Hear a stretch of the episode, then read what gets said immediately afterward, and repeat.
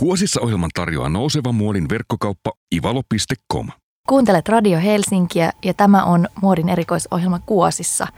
Meillä on täällä studiossa Iida Nyrhinen ja minä Jenni Rotonen ja tänään olisi tarkoitus keskustella stylistin työstä. Meillä on vieraana stylisti Sofia Oksanen, tervetuloa. Tervetuloa. Kiitos.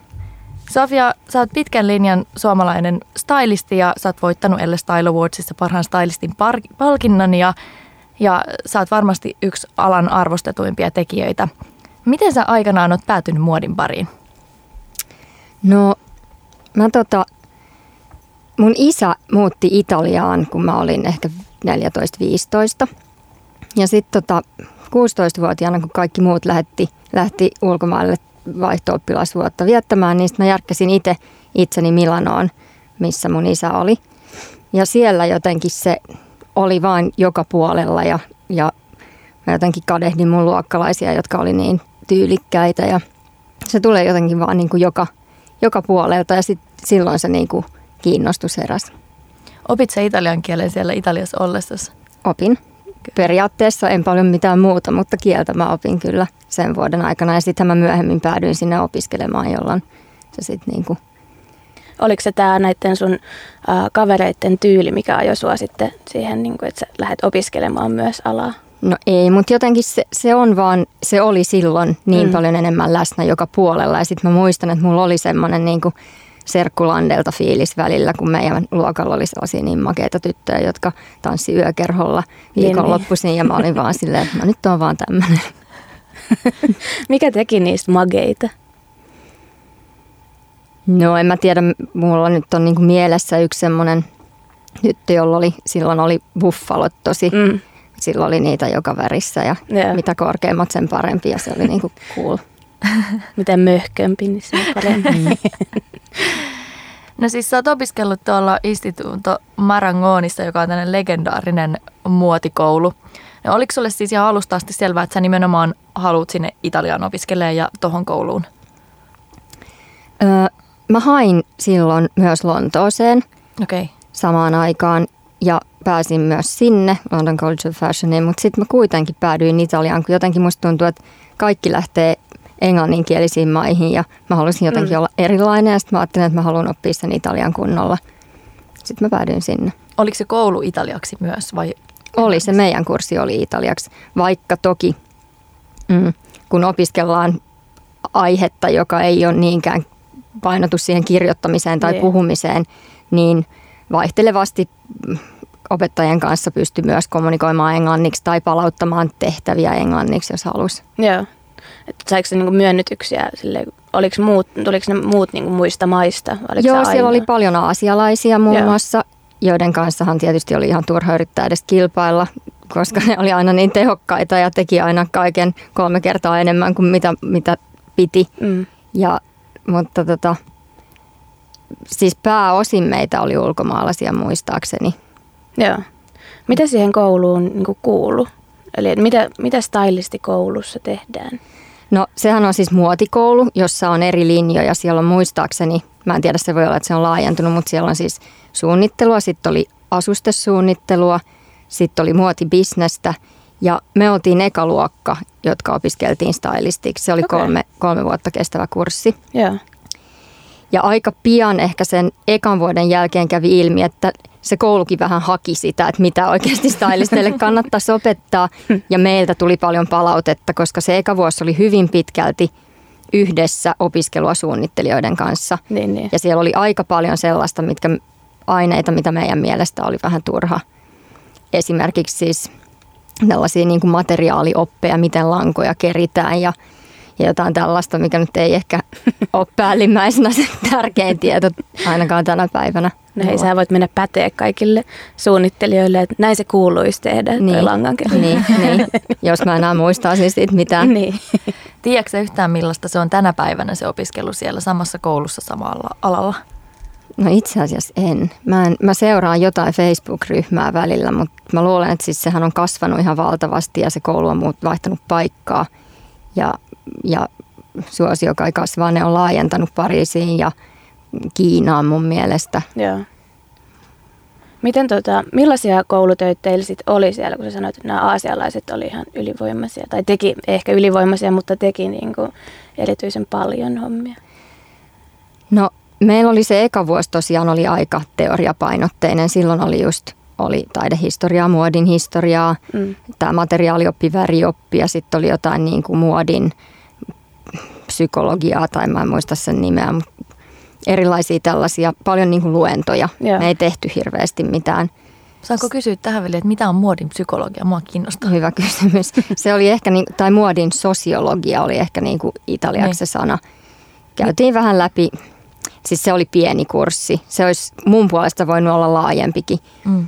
Mutta siellähän kävi paljon, paljon tuollaisia niin kuin ammatissa olevia luennoimassa ja sitten se vähän niin kuin muokkautui sen ihmisen mukaan, että mitä ne halusi opettaa. Mun on pakko myöntää, että mä en hirveästi edes muista, mitä se okay. siitä, Kuinka kauan siitä on nyt aikaa? No mä valmistuin 2004, että onhan niin, siitä on siitä 14 vuotta. Niin. Joo. Sä oot pitkään tehnyt jo. tehnyt jo. Tota, Ei uskois.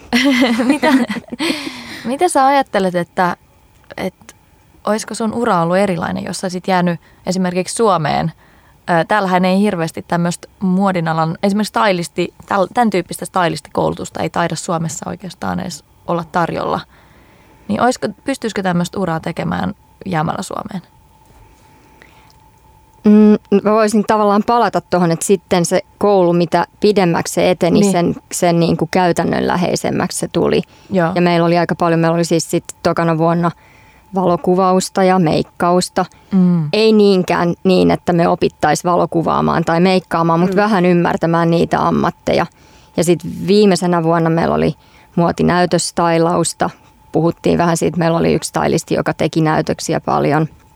Tehtiin joku videoprojekti sen ympärillä ja, ja sitten me tehtiin tavallaan tällaisia kuvitteellisia editorial yeah. johon me niin kuin joka, joka kerta tuotiin lisää materiaalia ja saatiin saatiin lisää, joten lisää tai niin kuin edettiin. Se kesti aina monta viikkoa se mm. projekti ja sitten se presentoitiin jossain. Sitten oli vähän tieto, jotain Photoshopia ja niin. kuvan käsittelyä ja sellaista. Toi kuulostaa tosi käytännönläheiseltä ja nimenomaan sellaiselta, että siinä saa aika hyvän käsityksen siitä koko, äh, koko prosessista, mihin se stylaus on vain yksi osa.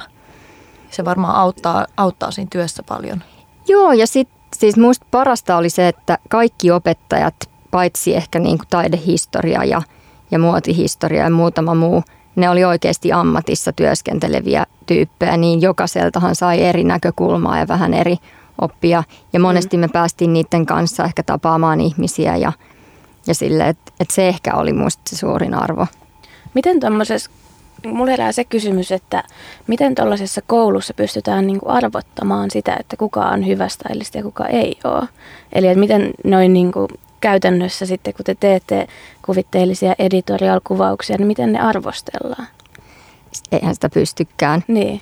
Ja totuus on se, että mun lopputodistus on tosi tosi huono, koska – Italiassa tehdään kaikki kokeet aina suullisena. Yeah. Ja mua hermostutti aina niin älyttömän paljon ne hmm. kuulustelut tai se presentaatio, niin mä menin aivan sekaisin. Mä ja se niin tuntui siis kuulustelulta? No kyllä se eräältä opettajilta. Niin. Se, joo, siis mä olin kyllä niin jotenkin, ehkä se ikä ja kaikki mitä mm. tapahtui, niin mä olin jotenkin niin jäässä aina. Ja vieraalla kielellä. No sekin vielä niin. joo, taidehistoriaa italiaksi ei ollut niin helpoin aihe. Mutta tota,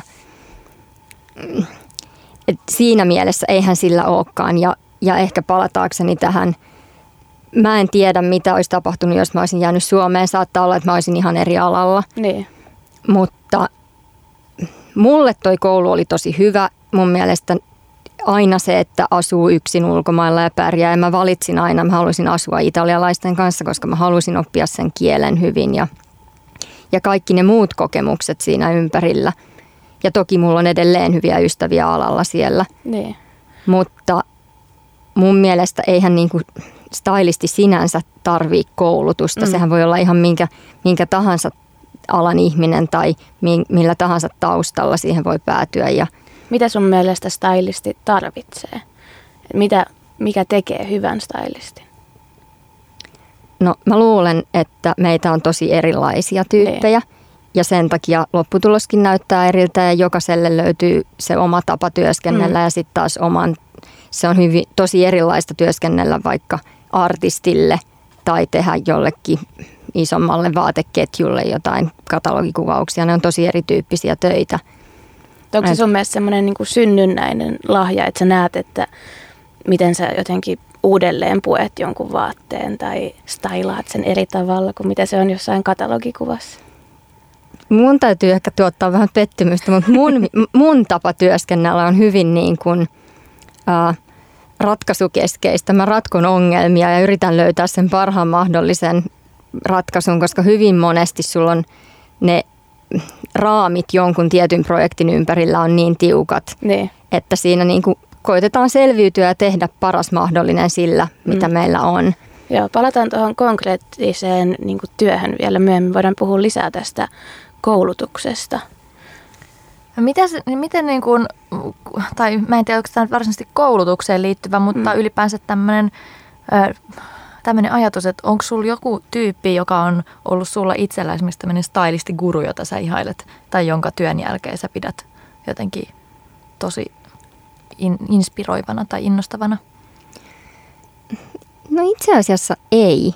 Mä enemmänkin on, ehkä nykyään enemmän ja enemmän on ihmisiä, joiden Mä arvostan ihmisiä, jotka on luonut jonkun oman uran tai tekee vähän eri tavalla jotain. Tai ylipäänsä ihmisiä, jotka pärjää omassa työssään ja onnistuu esimerkiksi työllistämään muita ihmisiä. Ja mm.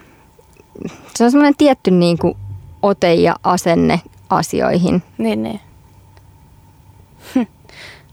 Että ne inspiroi sua niin kuin sitten menee eteenpäin luomaan sitä omaa että sä otat enemmän niin kuin, ehkä tyylillisesti inspiraatiota, mutta asenteellisesti. Joo, joo. joo. Ja kaikki ei varmaan ole edes muodin saralla nämä ihmiset, vaan nimenomaan ihan ei, kaikki. Ei ollenkaan. Siis toki mähän teen paljon niin kuin erilaisissa tuotannoissa ja mm. erityyppistä, mutta ei missään nimessä. Mm. Onko joku tietty, ää, tietyn tyy, niin kuin minkä tyyppisiä kaikkia styli, stylistin töitä on niin kuin olemassa? Et sä mainitsit tuossa just, että stylataan vaikka artisteja tai katalogikuvauksia aika monella varmaan, jotka haaveilee stylistin työstä, niin siinä ajatuksissa just ne upeat editorial-kuvaukset ja muut. Mutta kuinka iso osa oikeasti siitä työstä on esimerkiksi niitä editorial-kuvauksia? Tai riippuu tietysti mm. varmasti stylistista, mutta Joo, se riipp- mainoskuvauksia ja kaiken näköistä. Siis eri, erilaisia töitähän on vaikka kuin paljon. Sitten sit samantyyppiset työt näyttää hyvin erilaisilta myös riippuen asiakkaasta ja sen työn koosta ja kaikesta, mutta mm, artistit on tietysti yksi mulla hyvin pieni osa oikeastaan. Sitten on erilaisia mainoskatalogikuvauksia. Mä oon viime aikoina tehnyt lähinnä muodin ja, ja lifestylein saralla sellaisten brändien kanssa. Jossain vaiheessa, kun mä aloittelin, mä tein myös ihan puhtaasti mainos esimerkiksi TV-mainoksia ja tällaisia, jossa niin kuin ehkä se työ on enemmän puvustusta kuitenkin. Ja, ja nehän menee vähän yhteen usein, vaikka mä en ikinä menisi tekemään oikeasti puvustusta puvustusta, koska se on mun mielestä ihan, ihan oma asiansa. Mm. Ja puvustajat siis puvustaa esimerkiksi TV-sarjoja. Tai elokuvia. Tai elokuvia. Mm. Mm. Joo. Teatteria. Niin, mm. se on niin isompi kokonaisuus. Joo, ja hyvin erilainen tietysti. Mm. Mitä sä niin näet, että mikä siinä on tavallaan isoin ero vaikka puvustajan ja stylistin työn välillä? Koska ehkä jollekin tämmöiselle tavalliselle ihmiselle se näyttäytyy, näyttäytyy käytännössä aika samanlaisena työnä. Niin. No puvustajahan tosiaan työskentelee usein semmoisen ehkä isomman, pitkäaikaisemman projektin parissa. Mm. Nyt mä en ole ihan varma, mutta mä luulen, että osittain jopa kuukausipalkalla mm. siinä mm. projektissa. Ja semmoisen työryhmän kanssa, joka tekee sitä pitkään. Plus, että siinähän aihe voi olla esimerkiksi joku tietty historian aikajakso tai mm. tietty maa tai, tai mitä tahansa, kun stylisti taas, taas pyrkii olemaan ajan hengessä mukana ja tarjoamaan jotain ehkä uutta ja, ja, ja se on niin kuin selkeästi muodin puolella. Joo. Jatketaan kohta Sofian kanssa lisää stylistin työstä, mutta mennään tässä välissä pienelle tauolle ja seuraavaksi kuullaan Childish Gambinon Redbone-kappale. Kuosissa ohjelman tarjoaa nouseva muodin verkkokauppa ivalo.com. Kuuntelet Kuosissa ohjelmaa. Tämä on Radio Helsinki. Me ollaan tänään juttelemassa Jenni Rotosen kanssa Sofia Oksasen työstä stylistina. Ja nyt palataan vähän aiheeseen, että mitä se stylistin työ oikeasti on. Paljon on ollut Suomessakin tämmöisiä niin tyylikouluja, missä pääsee kartoittamaan sen, että mikä vuoden aika on, minkälainen hedelmä määrittää sun vartalon muodon ja tämmöisiä niin hyvin perinteisiä metodeja, mutta tämä ei varmaan ole ihan se, mitä stylistit tekee. Joo, sä viittaat varmaan värianalyyseihin ja, ja tällaisiin asioihin. Mä, mä en ole itse koskaan edes käynyt sellaisessa. Eli siellä Milanossa Sä... ei tehty värianalyysejä. Sä et oppinut tekemään sitä. Ei. Tosi paljonhan siis noita eri vartalotyyppejä tulee vastaan, tai on tullut esimerkiksi nyt viimeisen parin vuoden aikana, koska hirveän paljon yritykset tuo kaikenlaisia ihmisiä, ihmisiä, joilla on tarinaa ja taustaa, mm. ja ne ei välttämättä, stylattavat ei välttämättä aina enää ole malleja, jotka istuu tiettyyn muottiin. Mutta tota, mun täytyy ihan rehellisesti sanoa, että mun mielestä jokainen vartalo on niin erilainen myös – niin sanotusti mallin mittoja täyttävä voi olla tosi erilainen. Niin. Niin mä en oikeasti itse osaisi laittaa niin kuin hirveästi mihinkään lokeroihin, mikä sopii kenellekin. Musta se on aina tosi vaikeeta niin. ja sit pitää vähän mennä niin kuin tilanteen mukaan ja sitten siis sovittamalla. Pakko kysyä tässä kohtaa, että käykö usein stylistin työssä sille, että sä oot vaikka suunnitellut jollekin kuvattavalle ää, jonkun tietyn asu, niin sitten se joudut toteamaan siinä vaiheessa, kun se laitetaan sille päälle, että ei tämä toimikaan. Vai osaatko jo, ootko jo harjaantunut niin, että sä osaat jo niin kuin ihmisen nähdessäsi sanoa, että minkä tyyppiset vaatteet hänelle sopii? Mm. Ei harvemmin, koska jos mä tiedän, että, että siinä on haasteita, niin mä varaudun aina niin paljon moneen vaihtoehtoon – Aivan siis ilman muutahan stylisteilla mutta, yleensä on paljon vaihtoehtoja mukana, mm. mutta että käykö usein semmoista, että sulla on ollut joku ykkösvaihtoehto ja sitten se ei toimi yhtään? Mm, kyllä sitä, kyllä sitä tietysti joo käy. Aika usein, jos ihmisellä on jotain, jotain siitä niin kuin mallimitoista poikkeavaa, niin se tietää aika hyvin itse myös, että hei, mulle ei sovi tällaiset ja tällaiset, ja se aika usein pitää paikkansa. Tosin mm. myös on kivaa joskus vähän haastaa niitä. Kaikilla ihmisillä on aika tiukat ajatukset mm. siitä, mikä mulle sopii ja mikä ei. Joo, mulla on itselläkin kokemus tuosta vanhana vaatemyyjänä, että niin monilla on semmoinen, että apua, mulla on niin isot haarat ja mulla on niin paljon tätä ja tätä. Mutta sitten se, että niinku stylistin työssäkin varmasti pääsee rohkaisemaan siihen suuntaan, että sitten se niinku minäkuva muuttuu vähän positiivisemmaksi. Vaikka oiskin malli tai tämmöinen niinku, näitä nykyajan malleja, joita on erilaisia, niin varmasti kaikilla on semmoisia ongelmakohtia itsensä kanssa. Joo, ja sitten täytyy sanoa, että mm, malli, mä puhun nyt mallista, mm. on se kuka tahansa, joka menee kameran eteen mun stylaamana, niin sillä on ihan valtava merkitys, miten sen vaatteen kantaa, mm. miten sen vaatteen lukee, miten sen hyvä malli laittaa ihan mitä vaan kauheuksia päälle ja saa sen toimimaan kuvassa. Yeah. Tai siis se on, sillä on ihan valtava merkitys ja sen takia mä tykkään tehdä ainakin tavata malleja etukäteen, nähdä vähän miten ne liikkuu, miten, miten ne ylipäänsä on. Ja, koska, ja sittenhän tietysti on sellaisia omia suosikkeja, joiden kanssa tietää, että se yhteistyö toimii, yeah. koska ne vaan saa vaatteen kuin vaatteen toimimaan. Millainen rooli stylistilla on tuossa niin kuin mallien kästäämisessä? Se riippuu hirveästi projektista. Editorial-kuvauksissahan niin kuin iso rooli usein. Mm. Se on mun, mun ja kuvaajan välinen juttu, että ne ehdotetaan lehdelle tai asiakkaalle. Mutta nykyään kyllä aika paljon asiakkaat on pyytänyt mua mukaan. Joo. Joskus mä jopa on se, joka tekee sitä, mutta hyvin paljon mä oon kyllä mukana siinä. Joo. Ja se varmasti auttaa just siinä, että, että sä pystyt näkemään, niin kuin varmistumaan siitä, että tämä malli kantaa sen vaatteen juuri sillä tavalla, mitä sä oot itse halunnut.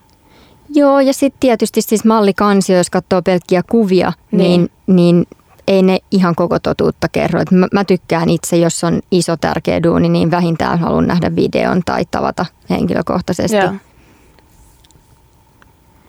Miten silloin, kun sä oot tullut Suomeen sieltä Italiasta ja sulla on tietysti siellä ollut tavallaan sä oot luonut sitä kontaktiverkostoa siellä Italiassa silloin opiskeluiden aikana jo, niin tuliko se saman tien Suomeen silloin opiskeluiden päätyttyä vai jäit sä tekemään sinne ensin töitä ja sitten kun sä tulit Suomeen, niin millaista oli täällä aloittaa työt? Oliko sulla täällä sellaista verkostoa, mistä sä lähdit liikkeelle? Joo, mä tulin itse asiassa Suomeen. Se oli kesällä, kun mä valmistuin ja tota, se eka vuosi meni aika lailla kyllä ihmetellessä. Mä tein muita töitä. Oli muun muassa opettajana, sijaisena ja, ja tällaista. Mutta sitten mä tein niin, että mä otin mm, mallitoimistoihin yhteyttä ja esittäydyin siellä. Ja sitten yhden mallitoimiston buukkaa ja kertoi mulle, että hei, olisi tämmöinen nuori kuvaaja, joka tarttisi stylisti parin, jonka kanssa se voisi alkaa kehittämään ja rakentamaan kirjaa. Ja Joo. me tavattiin Jonas Lundqvistin kanssa ja sitten me ruvettiin kyhäämään kaikenlaisia omia juttuja. Hmm. Ja sitten pikkuhiljaa, kun itse asiassa jostain Juunas oli kuullut, että yhdestä lehdestä yksi ihminen siirtyy eteenpäin, sitten mä otin sinne yhteyttä. Ja mä oon usein sanonut, että mä on hirveän kiitollinen siitä, että mä sain ma- mahdollisuuden, koska mä en tuntenut ketään, kukaan ei tiennyt kuka mä oon, mutta mä sain mahdollisuuden tehdä yhden editoriaalin testiksi. Joo. Ja sitten ne tykkäs siitä Mihin lehteen sä teit tämän? Cosmopolitan-lehteen. Joo. Joo. Ja sitten mä aika pian rupesin tekemään, mä vastasin sit siitä muotikokonaisuudesta. Siihen kuului myös palstoja ja jotain puutissivuja ja tällaista. Joo. Ja, tota, ja sitten sitä mukaan pääsi ää, lehdistötilaisuuksiin, PR-toimistoihin tapaamaan ihmisiä. Ja sitten se jotenkin se Mm. pyörä lähti pyörimään vaan siitä. Niin. Eli vinkkinä varmaan noille aloitteleville stylisteille tai tästä urasta unelmoiville on just se, että vaan pistää itsensä alttiiksi ja tutustuu ihmisiin ja rohkeasti menee paikkoihin. Joo, ja sitten siis meillä oli musta yksi tosi hyvä kurssi koulussa, missä me, meillä oli valokuvauksen opettaja, joka otti meille ne kuvat, mutta me saatiin erilaisia tehtäviä stylata eri teemoilla juttuja ja sitten kaikki oli aina ihan, että no mistä me saadaan ne vaatteet, kun emme päästä mihinkään showroomille. Niin. Ja sitten meidän opettaja oli sillä, että no onhan teillä kotona vaatteita. Että ky- kyllä niin kuin kaikesta voi luoda jotain. Ei se Mm. tarkoita, voi käydä kirpputoreilla tai oikeasti, jos haluaa vaan tehdä kirjaa ja kuvamateriaalia, niin ei se tarkoita sitä, että ne vaatteet pitää olla jonkun merkkisiä Niin, tai niin. jonkun siinä vaiheessa, kun harjoittelee. Niin, eli koko on vaan semmoista portfoliota, että on näyttää, mitä mä osaan tehdä. Mm. Mm, joo, mm. joo. Joo, ja vähän tietysti tyyliä ja makua ja, ja Niin, aivan. kaikki, mikä, koska kuitenkin se on editorial tai mikä tahansa kuvaus, sehän on yhteistyötä kuvaajan, stylistin, meikkaajan kanssa Mm, ja, ja se niin kuin makuhan muodostuu siitä. kyllä. No, sulla on ollut tosi paljon kaiken näköisiä asiakkaita. Sä oot tehnyt tätä uraa, tai siitä, sun opi- opiskelujen päättymisestä on jo, on jo kauan aikaa ja sä oot tehnyt pitkän linjan uran. Niin onko jotain semmoisia työprojekteja, jotka olisi erityisesti jäänyt mieleen jotenkin unohtumattomina?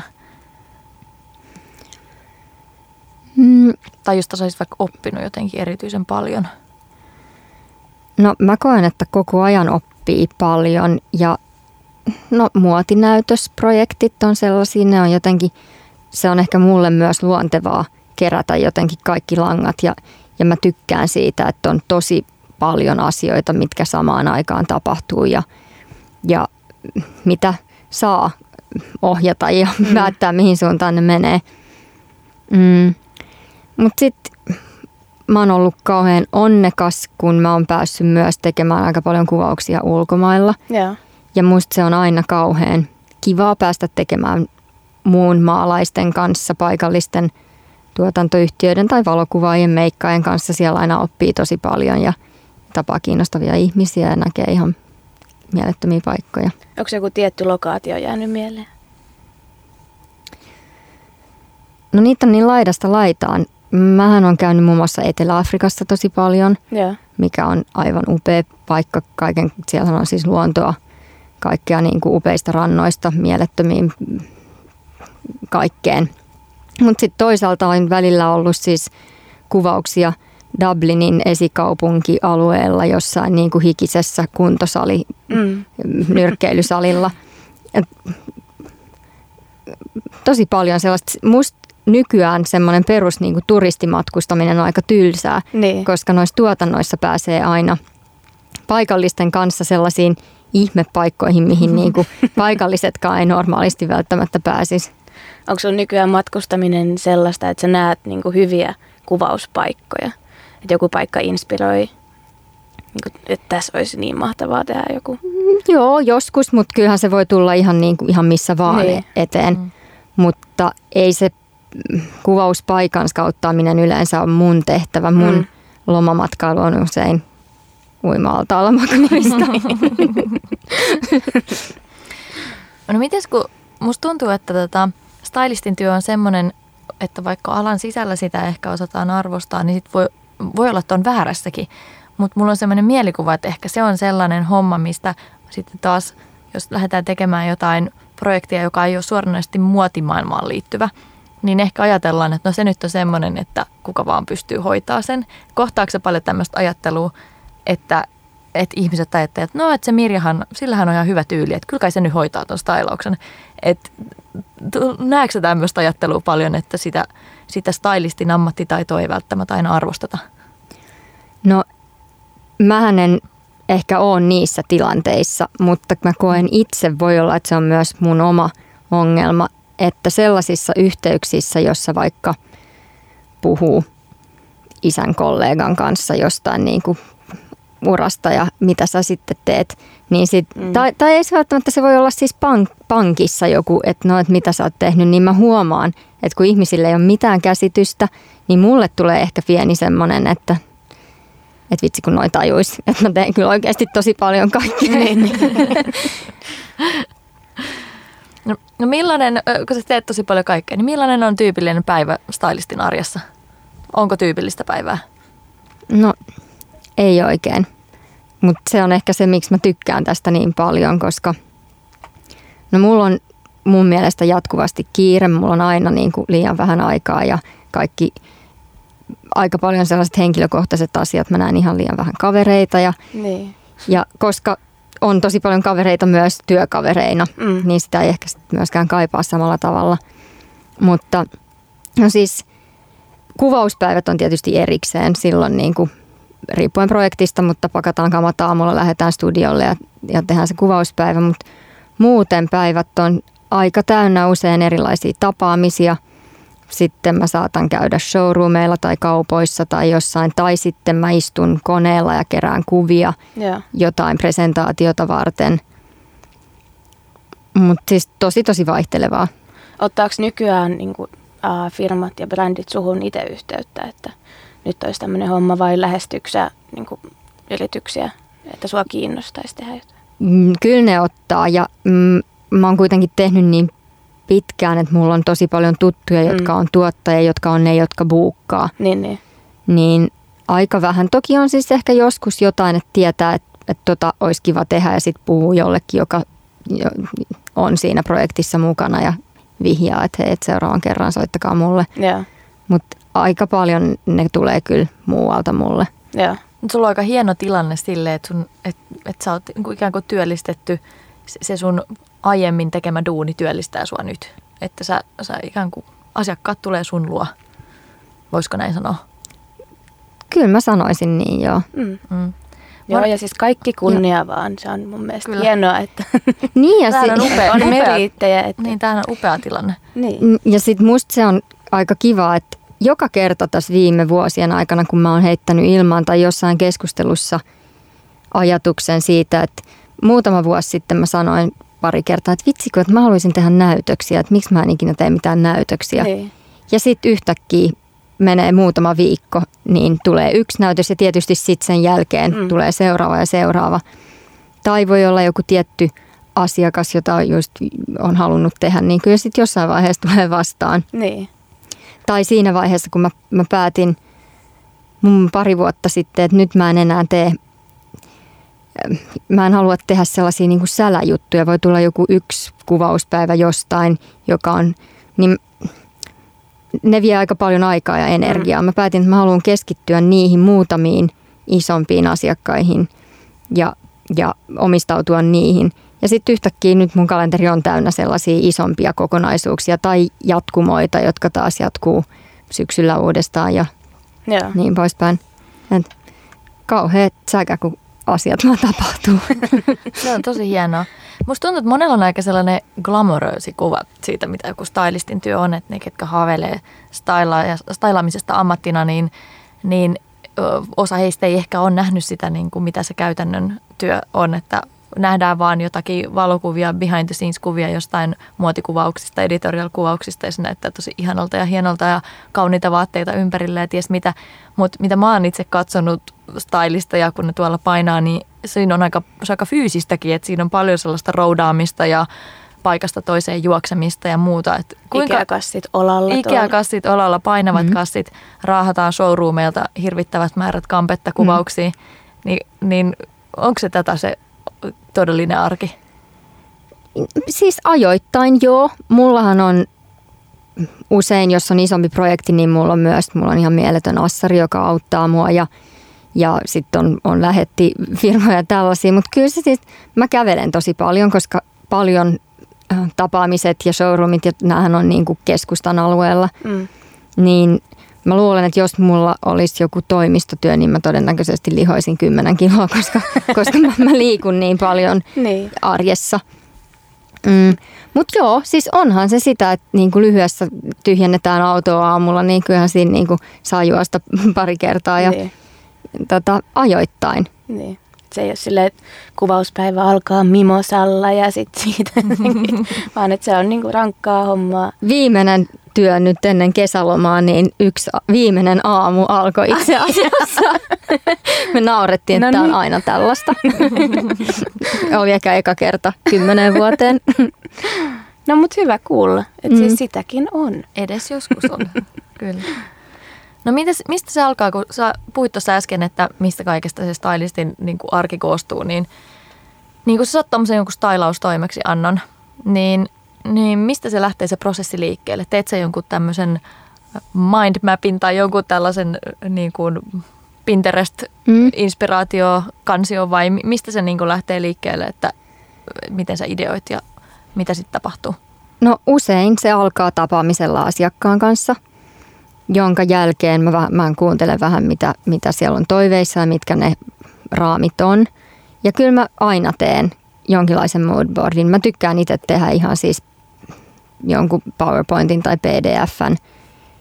Mä aloitan sillä, että mä kerään kansion kuvia. Mm. Tosi usein mä teen sen mun Astrin kanssa yhteistyössä. Mä sanon sille, että hae kaikki kuvat, missä on smokkitakkeja tai mm. näin. Ja sitten mä pikkuhiljaa karsin niitä. Ja sitten tota, joo, se moodboardin kanssa mä, mä jatkan keskustelua sitten asiakkaan kanssa. Joo. Ja. Sitten, sitten te haette siis, mä, mä haluan niin antaa kä- käytännön Joo. kuvan siitä, että sitten sä meet jonnekin showroomeille, kiertelee, etsiskelet sieltä. Showroomit on siis tosiaan tällaisia tiloja, missä on vaatemerkkien tulevia mallistoja esillä, koska useinhan lehdessä ne kuvat on otettu paljon aikaisemmin, eli ne vaatteet, mitkä on siellä kaupan hyllyillä, niin ne ei ole enää siinä vaiheessa showroomilla, koska ne kuvat on kuvattu jo ne on niin tulevia mallistoja. Niin, kyllä. Ja Helsingissäkin ja. on monia showroomeja. Joo, ja nehän, nehän pyörii sille, että merkki, joka haluaa näkyvyyttä jossain mediassa, ostaa sen palvelun ja maksaa siitä, että ne on siellä näkyvillä ja sitten se PR-toimisto tai showroom hoitaa sen, että se näkyvyys on sellaista, mitä brändi toivoo. Joo. Uh, joo, siis toki jos tekee vaikka editorial-kuvauksen, niin silloin se on sitä. Mä kierrän eri paikkoja. Mähän tiedän aika pitkään, mistä mä saan mitäkin, että riippuu aiheesta – mutta toisaalta sitten tosi usein joku ö, jonkun yrityksen kampanja, vaikka se onkin vaatebrändi tai, tai tavaratalo tai jotain, niin ne näytteet tulee taas talon puolesta. Ja, ja silloin mä käyn esimerkiksi semmoisen briefitilaisuuden niiden sisäänostajien tai e, jonkun kanssa, jonka esittelee ne vaatteet – Joko ne voi olla joskus jopa siis valmiita asukokonaisuuksia, koska niistä tehdään joku tietty kohdennettu kampanja tai, Tai joskus se on rekkivaatteita ja sitten mä voin itse sommitella siitä. Se riippuu ihan siitä lopputuloksesta. Ja, ja sitten mä usein otan ne vaatteet itse ja rupean miettimään, että mit, koska mun tehtävä siinä vaiheessa on miettiä asusteita, miten yhdistellä ja niin poispäin. Mietitkö myös meikin ja hiukset? Joo, se riippuu se, joo, voin miettiä, riippuu hyvin usein yhdessä kuitenkin yeah. meikkaajan tai, tai hiustailistin kanssa yhteistyössä ja se, sekin usein riippuu siitä, että kuka on mallina ja mikä on kontekstia, niin että kyllä mä, mä tykkään siitä. Mä en oikeasti usko, että mä itse nyt on mitenkään erityisen hyvä, mutta kannattaa kerätä ympärilleen ihmisiä, jotka on tosi hyviä siinä, mitä ne tekee ja kuunnella niitä. Yeah. Se on mulla aina ollut sellainen nyrkkisääntö. Tämä on tosi kiinnostava, kiinnostava kuulla tuosta konkretiasta nimenomaan niin se, niiden mielikuvien takana. Että et tästä varmasti moni, jotka haaveilee vaikka stylistin urasta, niin saa sellaista käytännön ajatusta siitä, että mitä se työ oikeasti pitää sisällään. Kiitos Sofia. Pidetään tässä välissä pieni paussi ja palataan kohta keskustelemaan lisää Sofian kanssa. Kuosissa ohjelman tarjoaa nouseva muodin verkkokauppa ivalo.com. Se oli Shaka Khan, I'm Every Woman ja me ollaan täällä upeiden naisten kanssa Kuosissa ohjelmassa. Täällä on Sofia Oksanen, huippustylisti, Jenni Rotonen ja minä Iida Nyrhinen. Me juteltiin äsken vähän tässä käytännön työstä, mitä stylistin työ on. Ja mua kiinnostaa ihan se konkreettinen ää, tilanne, kun sä, me puhuttiin vähän, että joskus haetaan niitä vaatteita esimerkiksi showroomeilta ja muuta, mutta jos on vaikka mainoskuvaukset tai jotkut semmoiset, että siis showroomien idea on kuitenkin se, että ne vaatteide, vaatebrändit saa näkyvyyttä niillä, niin jos on vaikka mainoskuvaukset, missä sä sanoit, tässä keskusteltiin tauon aikana, että, että tota, mainoskuvauksiin esimerkiksi ei välttämättä saa tai voi lainata sieltä showroomilta vaatteita, koska silloin – jos on joku vaikka automerkin kuvaukset, niin eihän ne vaatteet silloin saa sitä näkyvyyttä siinä. Niin mistä ne vaatteet silloin tulee? No mistä milloinkin, mutta tota, mm, joskus ne vuokrataan jostain tai sitten sovitaan erikseen, että voinko mä tehdä niin, että, tai toki voi tehdä niin, että ostaa luottokortilla ja sitten ne, mitkä ei ole ollut käytössä, niin kyllähän se, on, se voi käyttää sovittamassa ja tuoda takaisin mä en niin kuin koskaan halua, mä pelaan aina avoimilla korteilla, musta se on epäreilu ja mä en haluaisi, tai sanotaan näin, että mä teen niin paljon noita, että mulla on, on aika vähän kauppoja keskustassa Helsingissä, jotka ei tiedä, että kun mä hmm. tuun sinne niin kuin, ostan viisi kassillista ja tuon neljä ja puoli takas. Et aina ei ollutkaan kaikki sulle itsellesi. ei ne sopinut. niin tota, mutta siis yleensä mainos kaikissa kaupallisissa töissä on budjetti niille vaatteille. Mm. Ja se keskustellaan yleensä keskenään ja mä, mulla on aika hyvä arvio siitä, mitä yleensä menee. Ja, ja. Mitä niille vaatteille tapahtuu, jotka on ollut niissä kuvauksissa käytössä, mutta sitten ne ei, niitä ei voi kaivaa sen käytön jälkeen enää palauttaa sinne kauppaan, että ne menisi uudelleen myyntiin, niin mitä niille tapahtuu? No, niin kuin mä sanoin tuossa sulle, niin mä jotenkin, musta on hirveetä kerätä kauheita hävikkiä vaatteita. Niin. Että mä pyrin jollain tavalla aina siihen, että mä lainaan tai vuokraan tai jollain tavalla, ettei sitä kerääntyisi ihan hirveästi. Mutta totta kai kerääntyy. Ja tota, riippuen tilanteesta, joskus me lahjoitetaan ne näille malleille. Eli siis varsinkin, jos ne on julkisuuden henkilöitä tai, tai ihmisiä, jotka voi haluta, niin sitten me annetaan ne niille. Yeah. Ö, mutta kyllä siis, kyllähän ne loppujen lopuksi mulla kerääntyy työhuoneelle tavaraa. Toki mulla on niinku semmoinen perusvalikoima jotain niinku tiettyjä. Mä tiedän, että tiettyjä kenkiä, kauluspaitoja, sitten niitä pitää aina välillä u- u- uusia ja ne silleen pikkuhiljaa. Ja sitten mä kyllä lahjoitan tosi paljon kirpputoreille ja yeah. tuollaisiin paikkoihin – Mietit sä paljon ylipäänsä niin kuin stylistin työssä tämmöisiä vastuullisuusasioita, kun muodin vastuullisuudesta puhutaan hirveän paljon, niin koet sä, että sulla on stylistina esimerkiksi valtaa vaikuttaa ihmisten ostopäätöksiin tai pukeutumispäätöksiin? Toi on tosi hyvä kysymys, koska mä joudun ehkä, tai on niin paljon miettinyt, tota, että mun työhän on periaatteessa auttaa yrityksiä myymään niiden vaatteita. Mm. Ja samalla henkilökohtaisesti mä pyrin siihen, että, että mä kuluttaisin mahdollisimman vastuullisesti. Ja mä, mä tiedän, että mä oon aina ollut semmoinen, että mä harkitsen tosi paljon kaikkia mun hankintoja, koska mä haluan, että se jää mulle pitkäksi aikaa. Mm. Ja se on tosi vaikeaa toteuttaa mun työssä. Tai jos sanotaan, että tiettyjä niin kuin halpaketjuja, mitä ei henkilökohtaisesti itse käytä, niin, niin kyllä se niin kuin realiteetit on sellaisia, että kyllä niihin pitää kääntyä aika usein kuitenkin mm. sit työjutuissa. Niin ehkä just sen takia mä en hirveästi tykkää siitä, että jäisi sitä niin kuin kamaa koko ajan, vaan mä pyrin jollain tavalla aina luovimaan sen niin, että, tai niin, että mä voin antaa sen eteenpäin jollekin, jolla voisi olla iloa tai hyötyä siitä. Ja malleillehan toi on niin kuin tosi kiva lahja myös, että jos pystyy pitämään ne vaatteet, jotka sä oot vielä valinnut, niin sehän on niin kuin, mm. ei se mikään huono palkkio sekä.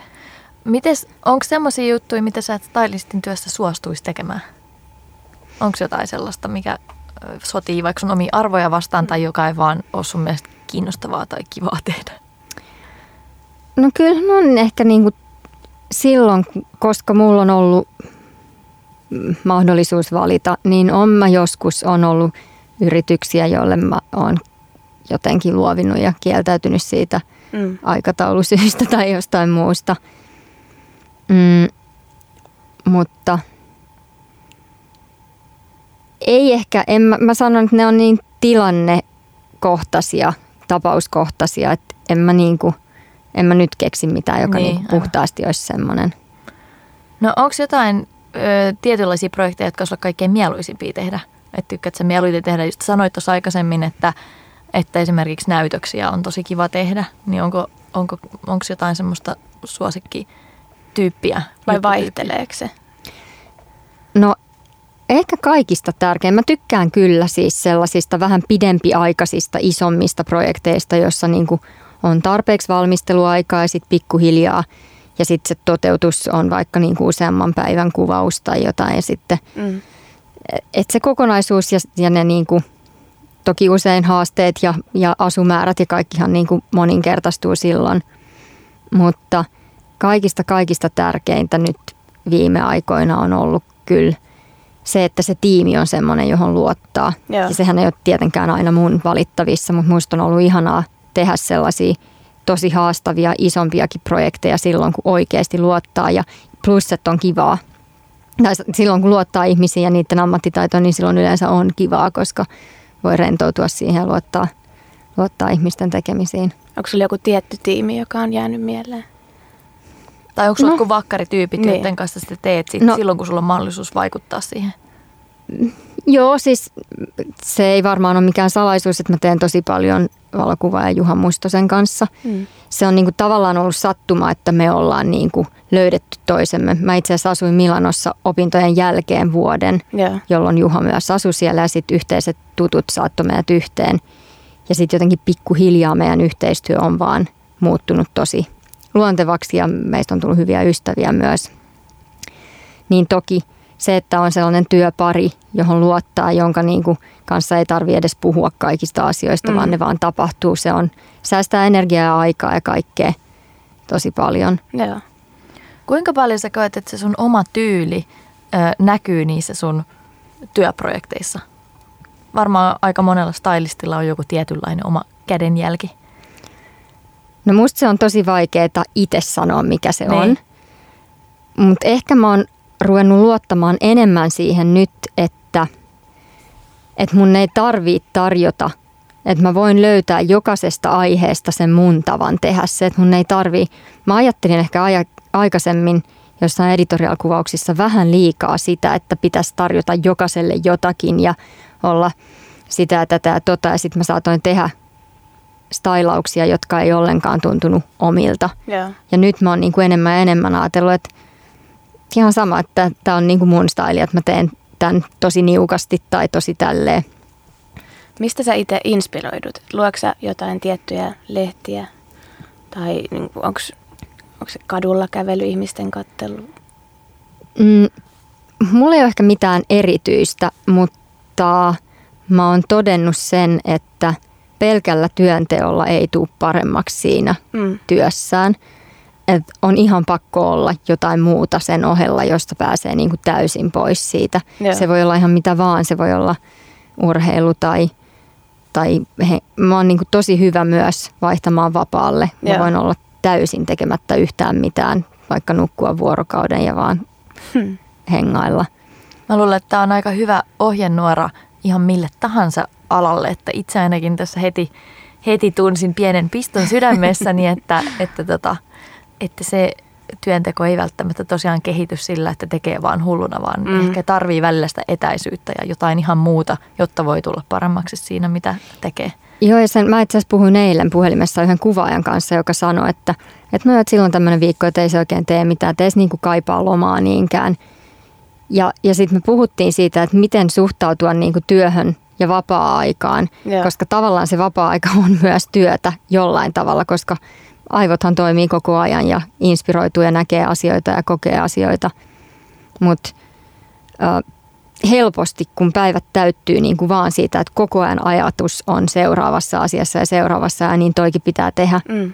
niin mä huomaan itse tosi hyvin silloin, kun mä maltan pitää tarpeeksi pitkän loman, miten niin kuin tietyn ajan päästä selkeästi alkaa tulla ihan erityyppisiä ideoita ja, ja niin kuin innostuu asioista ihan uudella tavalla.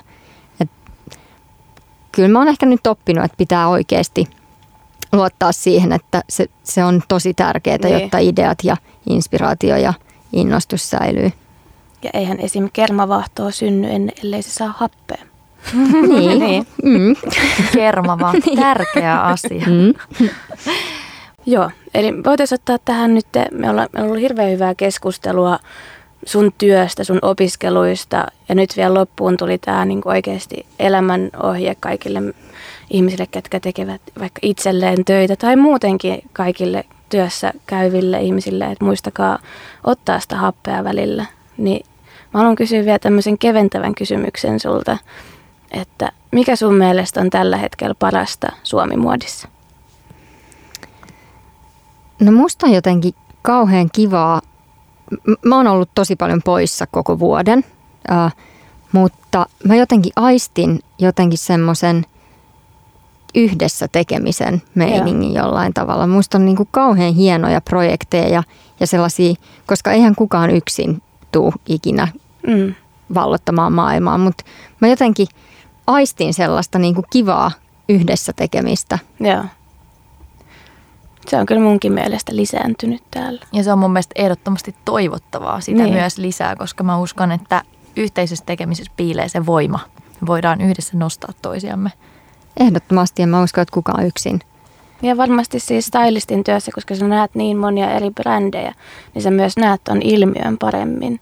Että ihmiset on alkanut niinku yhdistymään, kun sä pystyt vierailemaan monien luona. Niin, ja niin kuin mä sanoin aikaisemmin, eihän niin kuin stylisti yksin saa mitään aikaiseksi. Niin. Me, ta- me tarvitaan valokuvaajia, meikkaajia, malleja ja kaikkia siihen mukaan. Joo. Kiitos Sofia. On ollut todella kiinnostava keskustelu sun kanssa. Kuuntelit Kuosissa ohjelmaa ja tähän loppuun voitaisiin vielä ottaa Sofia sun toivebiisi. Minkä biisin haluaisit kuulla tänään? Uh, mä oon valinnut Lana Del Reyn Love-biisin, koska mä oon jostain syystä fiilistellyt sitä tosi paljon ja siitä tulee jotenkin ihana kesäfiilis ja Los Angeles mieleen. Ihanaa. Kiitos, Kiitos että olit meidän vieraana. Kiitos. Kuosissa ohjelman tarjoaa nouseva muodin verkkokauppa ivalo.com.